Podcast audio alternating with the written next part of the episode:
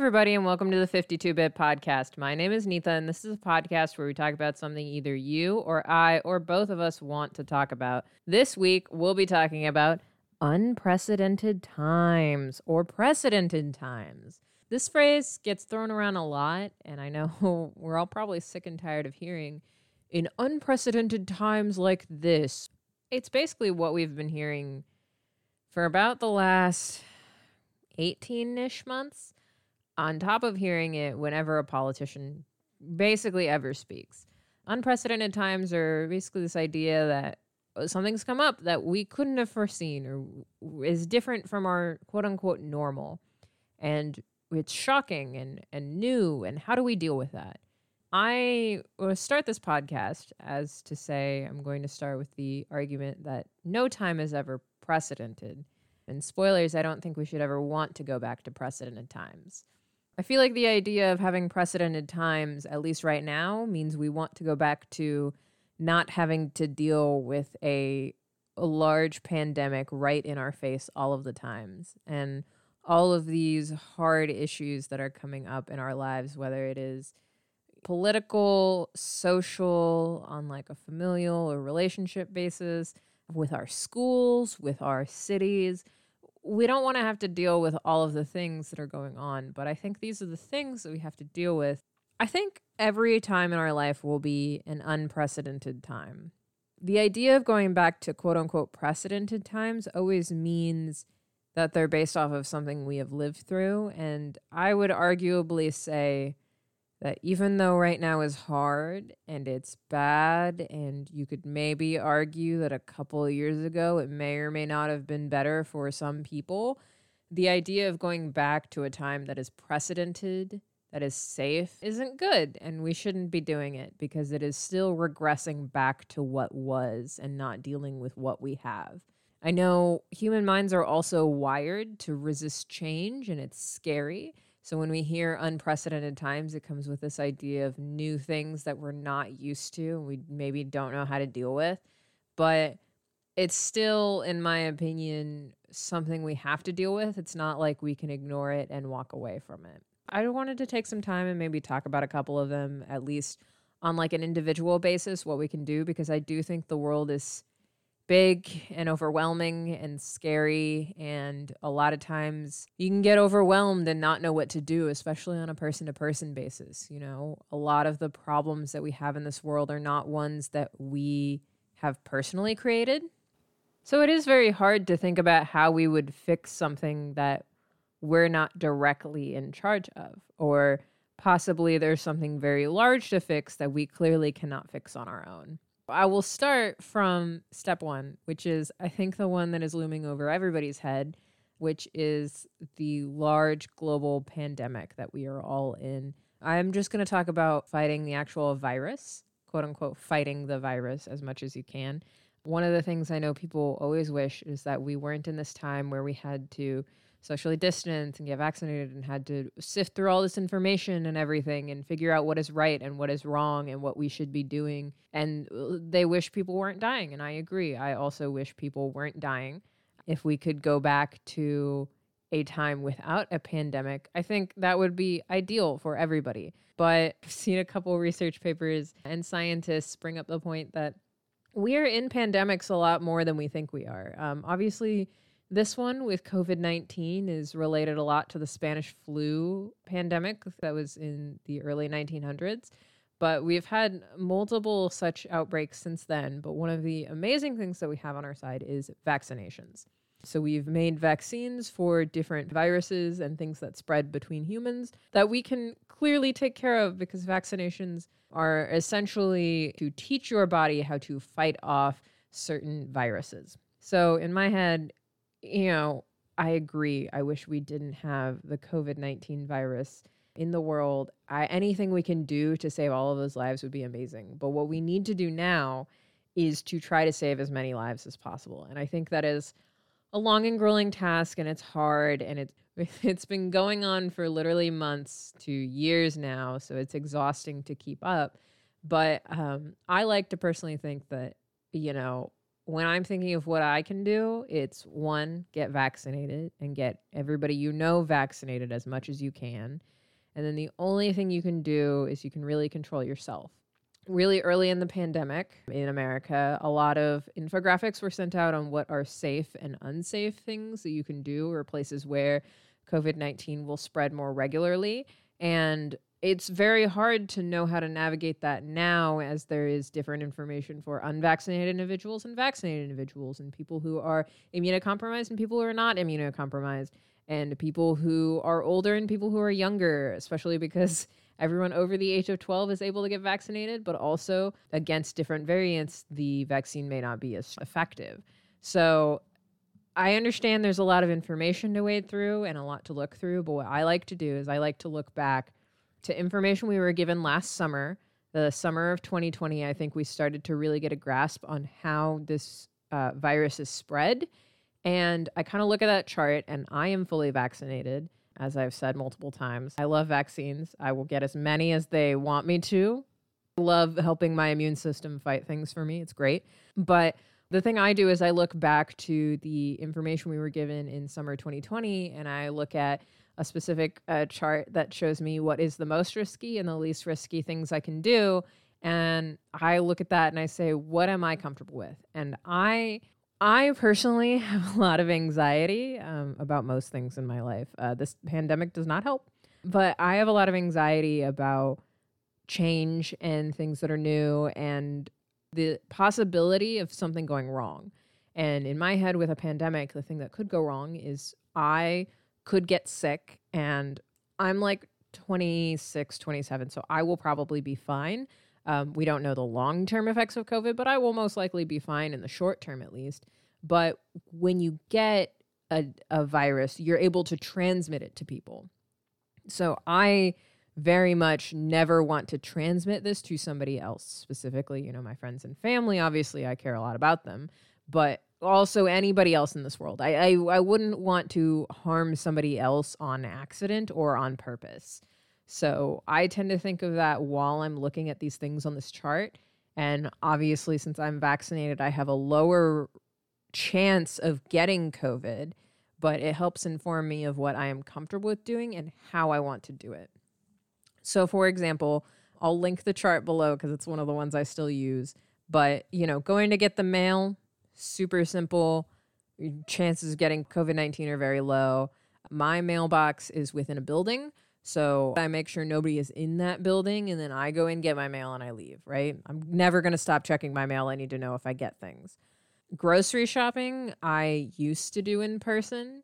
I would do it at a time when people were not there as much. So I'd go over like my lunch hour, I'd go early in the morning to make sure not as many people were there.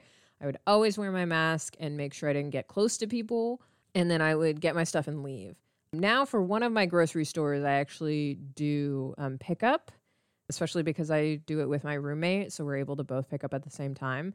But I follow the same kind of uh, rules when I'm in my other grocery stores, specifically H Mart and India Bazaar or Patel Brothers or Sabzi Mandi, whatever Indian grocery store I've gone to. I will try to stay away from people. I'm obviously wearing a mask. And if somebody is looking at something that I need, I'll like go to another part of the store and pick something else up that I need, or I will wait.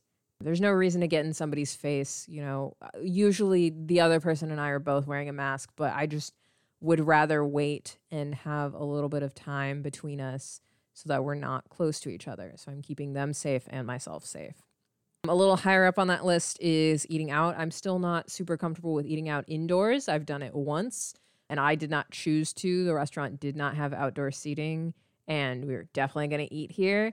So I did that once and I kept my mask on whenever I was walking anywhere except my table. But I would much rather prefer to never go indoors for a restaurant ever again, ideally, unless it's like a restaurant where you have to be indoors, like if it's you're cooking on a table during it or something, then I'll do it. But I usually do takeout and bring it home. Or if there is plenty of outdoor seating and it's like not a busy time, I will actually eat at the restaurant. I do this a lot of times with desserts. Um, I love going out and trying desserts, they're delicious, and supporting local businesses. So I'll do that and sit at their outdoor seating so my ice cream doesn't melt while I'm trying to drive home. Always a good time. So those are the kind of things that I'm comfortable with doing versus things that are a lot higher up on the list that you're more likely to be in close proximity with that might be a little less safe, specifically flying. Um, I've flown home twice. I make sure to double mask. I never take off my mask while I'm in the airport, I, except for that one time they make you take it off so they can check you're a person that is actually flying. And I make sure to stay away from people. I'm not comfortable, as I said, eating indoors or going to movie theaters just yet. When transmission in my state is much lower, I think I'll feel a lot more comfortable.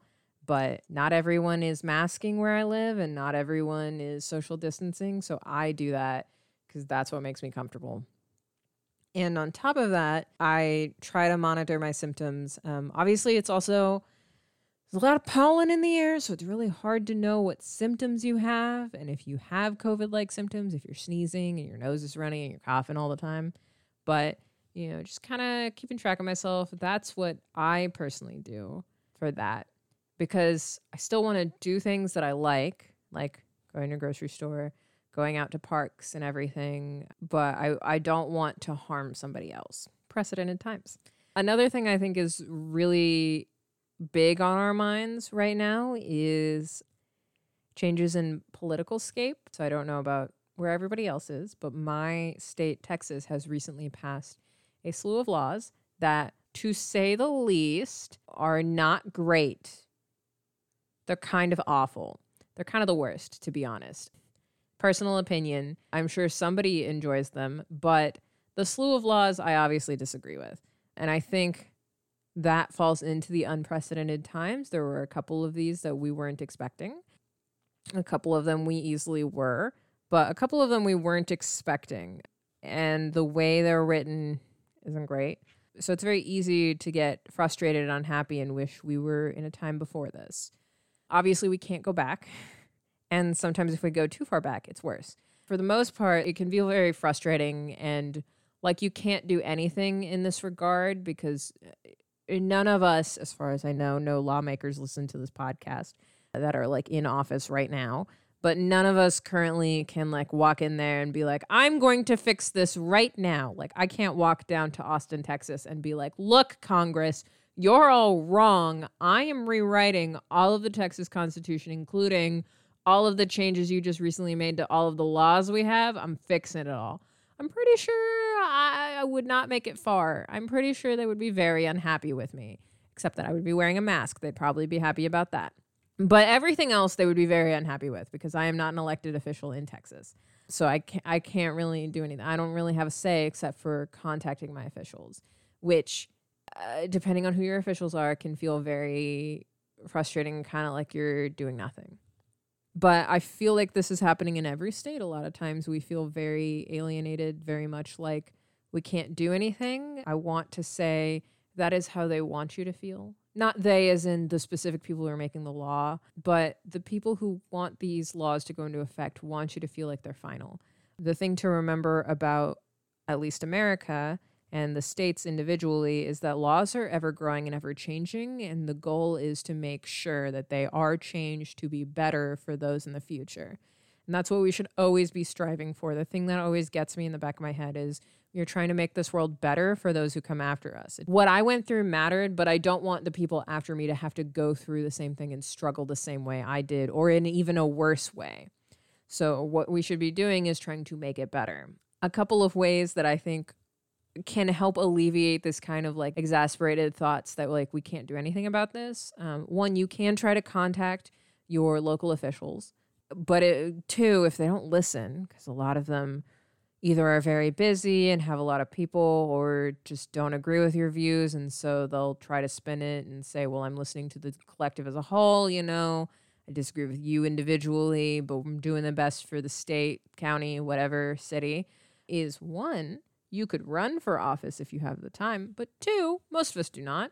So you should work to elevate the voices of people who can and individuals who can. Whether that is by joining a, an advocacy group, whether that's by joining individual groups who are working towards fixing these laws or people who are running for office to replace these people. The one thing you cannot do is give up fighting, which I know is very easy to do. The idea of precedented times is wanting to go back to a time that is more comfortable, a time that we don't have to fight as much in, a time that we don't have to work as much to fix the place we are in because it's already fixed. But the idea of that is that it's simpler, but even in that time, we have things to fix. I think that is something that we always forget is that even that time has things that need to be changed. So yeah, those are my main thoughts. I uh, the world is very frustrating right now and I understand the last thing I want to talk about is climate change because I think we can all talk about the fact that we're very frustrated about climate change. Obviously, the northwest part of the country is on fire, whereas the northeast and Louisiana are flooded. The Midwest is hotter than it's ever been, which is very strange.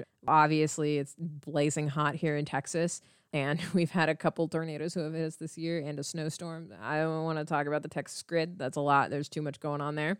But it can feel very helpless a lot of times in regards to climate and how we can fix it because uh, most of the carbon that is emitted in this country is not made by individuals.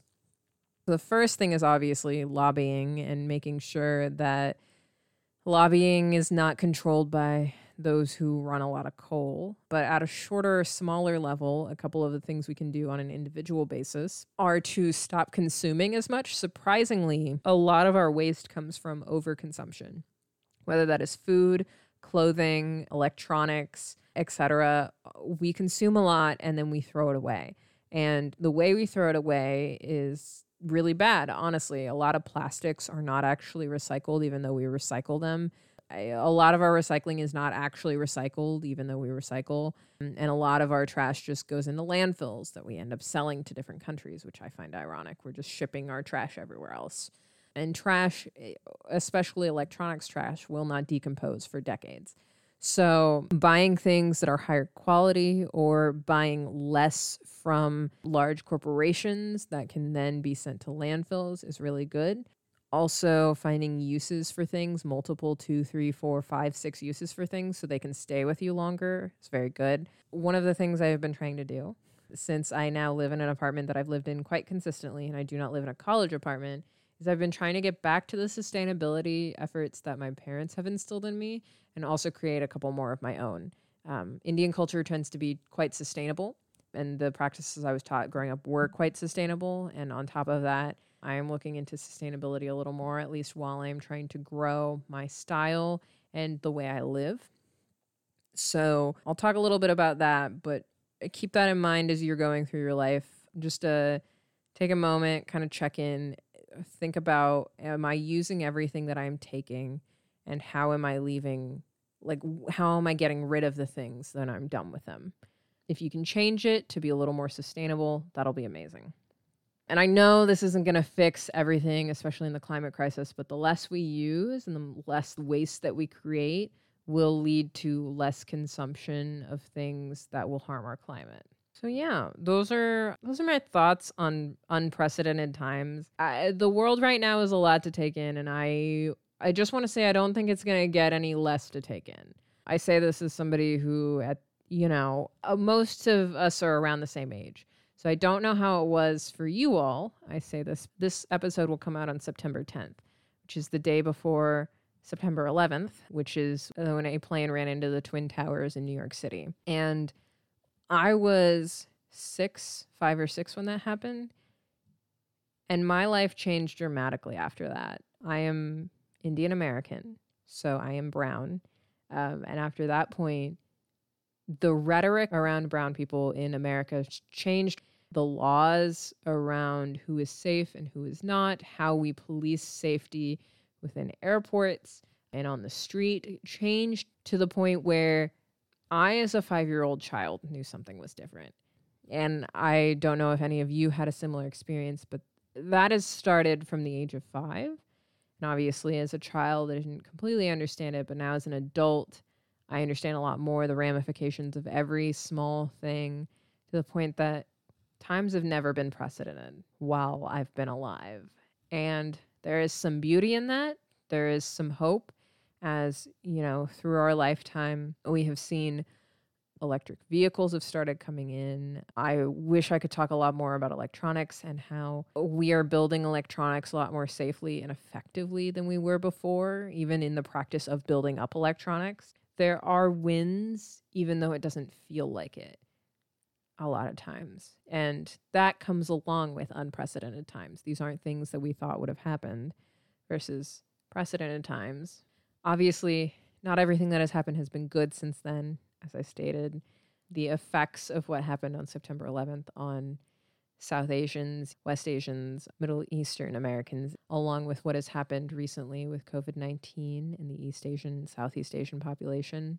Obviously, there are a lot of negatives that come out of unprecedented times as well, but I think we can hinge on to the idea that as long as we are still working and trying, precedented times are not what we want. We want to continue to have unprecedented times with positivity flowing through. So that is all I'm going to say on that. Thank you all so much for listening. Um, my name is Nita. It's been the 52 Bit Podcast. Let me know your comments, questions, concerns, funny jokes, um, ideas for ways to work in an unprecedented time. What do you? What do we need? What, what should we be working on? What should we be focusing on? And how can we change it? Thank you all for listening. My name is Nita, and I'll talk to you later. Bye.